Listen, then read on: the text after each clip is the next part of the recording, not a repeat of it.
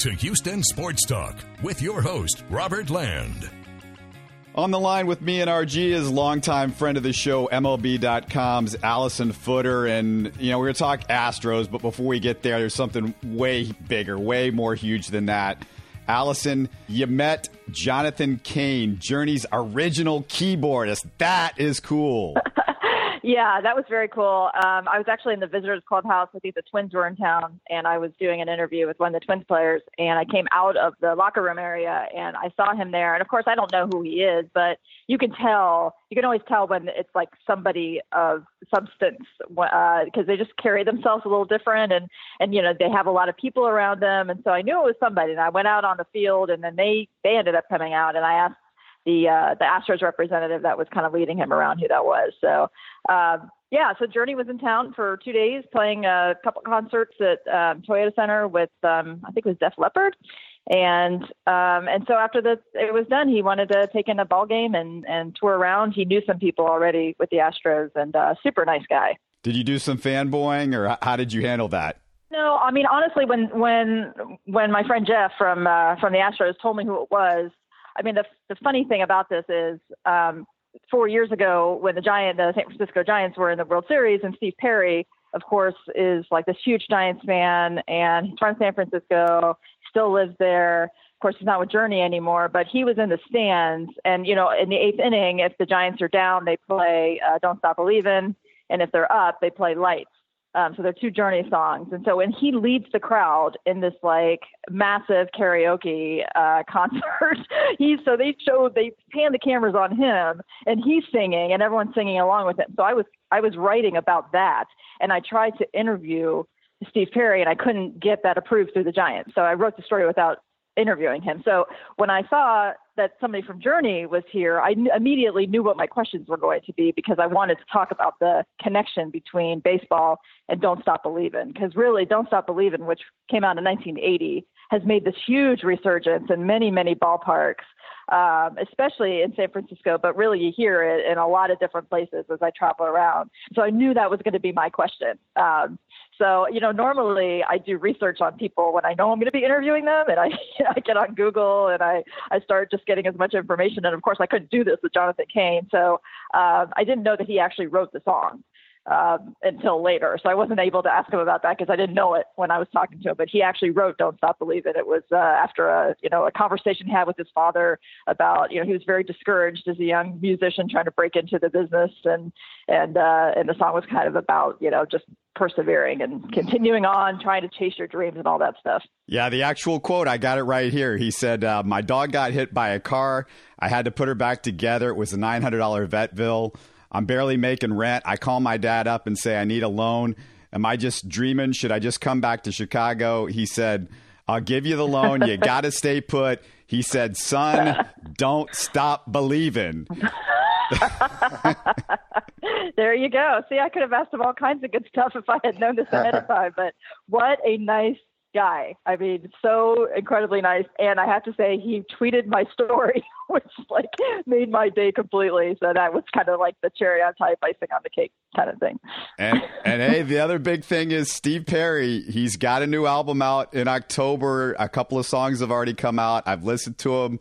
Allison, it's good. It's always, he's always great. Steve Perry is unbelievable. Yeah. The, the voice, to me, is his voice is one of the greatest voices in music history. Honestly, one of the strongest uh, voices I think I've ever heard. It's just beautiful. So yeah, I'm looking forward to that. All right, R G, I know you got some Astros questions. What do you got? You want to get us off a journey, I'm sure. Well, no, I was just listening to all that, taking it in. And I mean, it seems like, Allison, you got the, the quest here now to get all the members of Journey, right, and interview them. So uh, you got the first one down here. Hey, if I ever got to interview Steve Perry, uh, that would be awesome. If I could, if the Giants ever get back into the World Series and I was actually able to interview him, I would be thrilled. And it sounds like he's a little, uh, like he kind of, he had some, he fell into some hard times um, in his personal life, some sadness, and I think he kind of was laying low. But I would think that maybe he'll, you know, reemerge into the into the media spotlight eventually someday, and maybe I'll be there. to catch it. Don't stop believing. Yeah, just, exactly. Uh, wanted, uh, just wanted to ask you, at least to first start off before we get into Astros questions for this year, just it's almost been a year now since the Astros won in their first World Championship. Do you have like some memory that you take back now, looking back in retrospect from that whole really uh, miraculous run to a championship? I mean, not really. It's I just remember them playing, you know, one one fewer game than the maximum you can play in a postseason, which is uh, pretty remarkable that they still had the energy level and the uh, productiveness, you know, toward the end of the World Series. Um, of course, you're just running on fumes by then. Um, but the fact that, you know, they just had to beat like probably three of the most historic franchises in baseball in order to get to that World Series championship was pretty remarkable. So the Red Sox weren't really that good last year. Um, you know, it, it, certainly in terms of playoff teams. Um, and so it didn't surprise me that they got through the division series. Um, I was a little surprised at six, seven games to beat the Yankees, even though anything can happen. You know, it's really just who's kind of having a strong week. Um, but the Astros were such a superior team to the Yankees. I was a little surprised at six, seven games. And then, um, and then that Dodger series, I mean, you know, from a reporter standpoint, I can't sit here and tell you like, oh, game five was like something, you know, that will, will be in my memory as one of the best nights ever. Because it was actually, from a reporter standpoint, one of the worst nights ever, because we left the ballpark at three a.m. and we had to fly to L A at eight a.m. So it wasn't, um, you know, that it's just a, it's just a totally different perspective. But, um, but, you know, I mean, they're, they haven't lost a step. They, they strengthened the team um, enough where there wasn't going to be a World Series hangover this year. And so uh, we'll see what happens. Well, I'll get to a real serious one from this year. And, and Carlos Correa said about his back just a few days ago, it, it's definitely been a grind. Uh, sometimes waking up with my back tight again, sometimes feeling fine. It's just been hard to get in a rhythm. Allison, his O P S is four seventy-one in the last twenty-eight days. Even if his, his defense, I think, uh, doesn't look quite the same. Is there any thought in the Astros sitting him for a few days? What do you think you do with him, or you just hope that at some point he pulls out of it? The back's obviously not going to get better, I guess. Yeah, I mean, I don't know. I haven't talked to anybody about what they're thinking, but just based on what, you know, teams might do this time of year, I mean, clearly you don't have to put him on the D L uh, because it's September. Uh, if this had been earlier in the season, he'd probably be back on the D L, it sounds like. Uh, it's causing him some problems uh, just to be, like, overly precautious. So, they, you know, if, if he's feeling okay, you can't just sit him because for a long period of time, because you can't have him rusty going into the place, the postseason. Um, you can't have his timing off and his rhythm off and everything off be- right before he starts facing only the best pitchers in baseball. Is his rhythm on though now? Well, and that, well, probably not. I mean, if, if the injury, if the pain is really deterring him from being a productive player, then you need to address it. If it's something that they feel like he's just going to have to play through. I mean, A J said the other day, like, Springer's thumb is not great and he's just going to have to play through it. Um, again, if this is two months ago, Springer probably goes on the D L for ten days, which he did. Uh, so it's just a, it's right, right now is the time that they have to continue their bodies on the routine that they've been on, that they have to, the muscle memory and the rhythm and everything that carries you at this time of year and makes you a good player in October. I'm not sure that you can really take away from that. Now, you know, I mean, I have not talked to anybody in the Astros organization, and with the homestand starting, we could get a totally different uh, perspective. And, you know, Carlos could be out of the lineup for three days. I mean, I, I really don't know what's going to happen, but uh, with the Diamondbacks coming in, they're not a bad team. They're obviously contending. And you've got the Mariners coming in, who are having a very disappointing couple of months, but usually hand it to the Astros pretty well. Uh, and then the Angels, who are, you know, not really a threat. So maybe we'll see them get some rest during this upcoming homestand, but I wouldn't say that uh, I expect any kind of extended timeout at this point. And part of the reason for all this is because the A's are playing so well. I mean, a year ago, the Astros had such a big division lead that you could pro- you could rest some players right now, or you could Uh, you know, skip somebody's turn in the rotation. You can't do that right now because Oakland, I mean, the division is still in jeopardy. Right. Yeah. The A's are three behind. They have kind of a similar schedule to the Astros um, in that they really have one big challenging team, and that's the Rays. Um, the Astros, one big challenging team was the Red Sox. who they beat two out of three.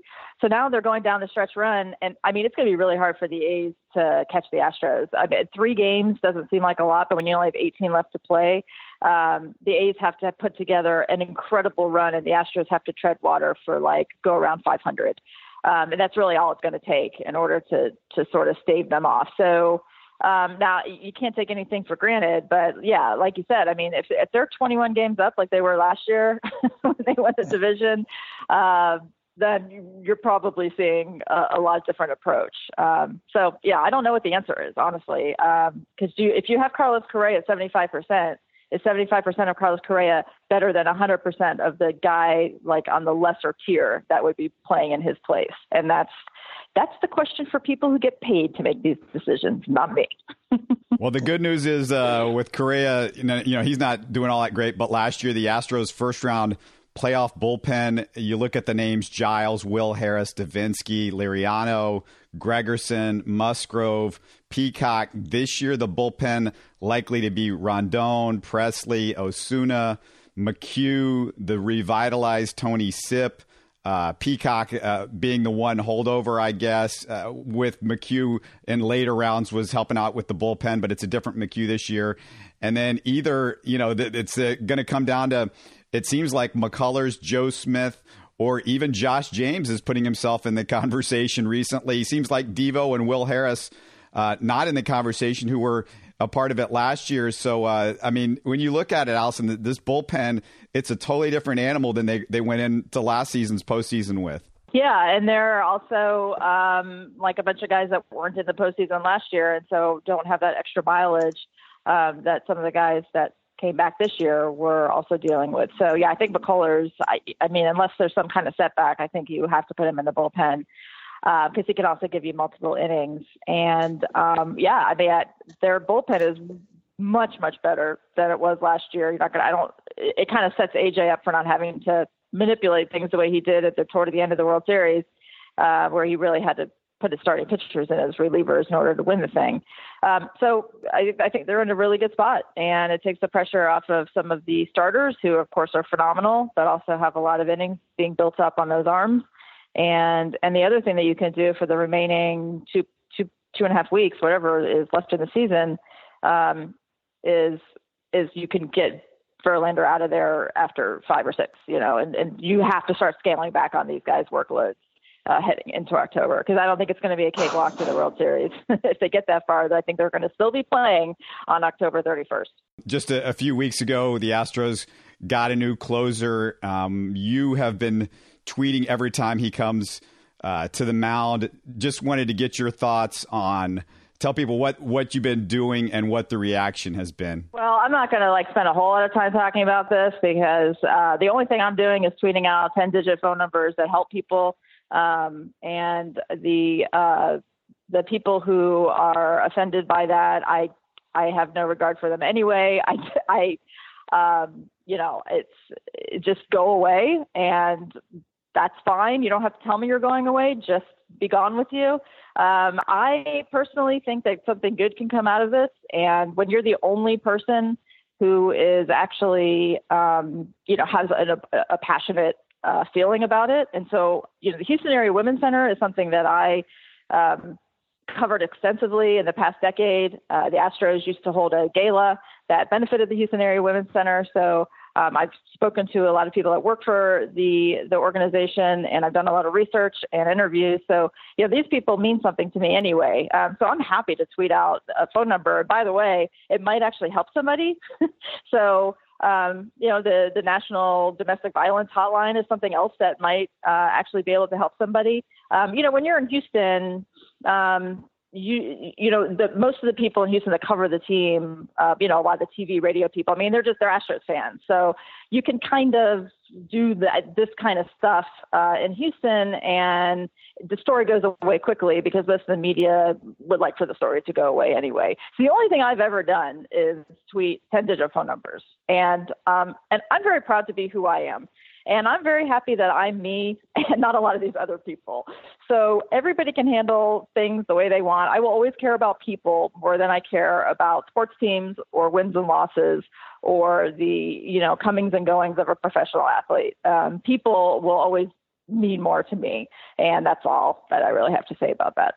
Well, uh, we're proud of you, Allison. And I mean, I, I only Twitter would have a problem with people uh, tweeting out and trying to help people up with the v- domestic violence. Um, I, I want to get uh, to go a little bit lighter. I need to get your best Tony Kemp story. I mean, I know Hugs for Homers has sort of been trampled a little bit by the Bregman stare, but I still get the feeling he's become the unofficial team mascot, Allison. Right.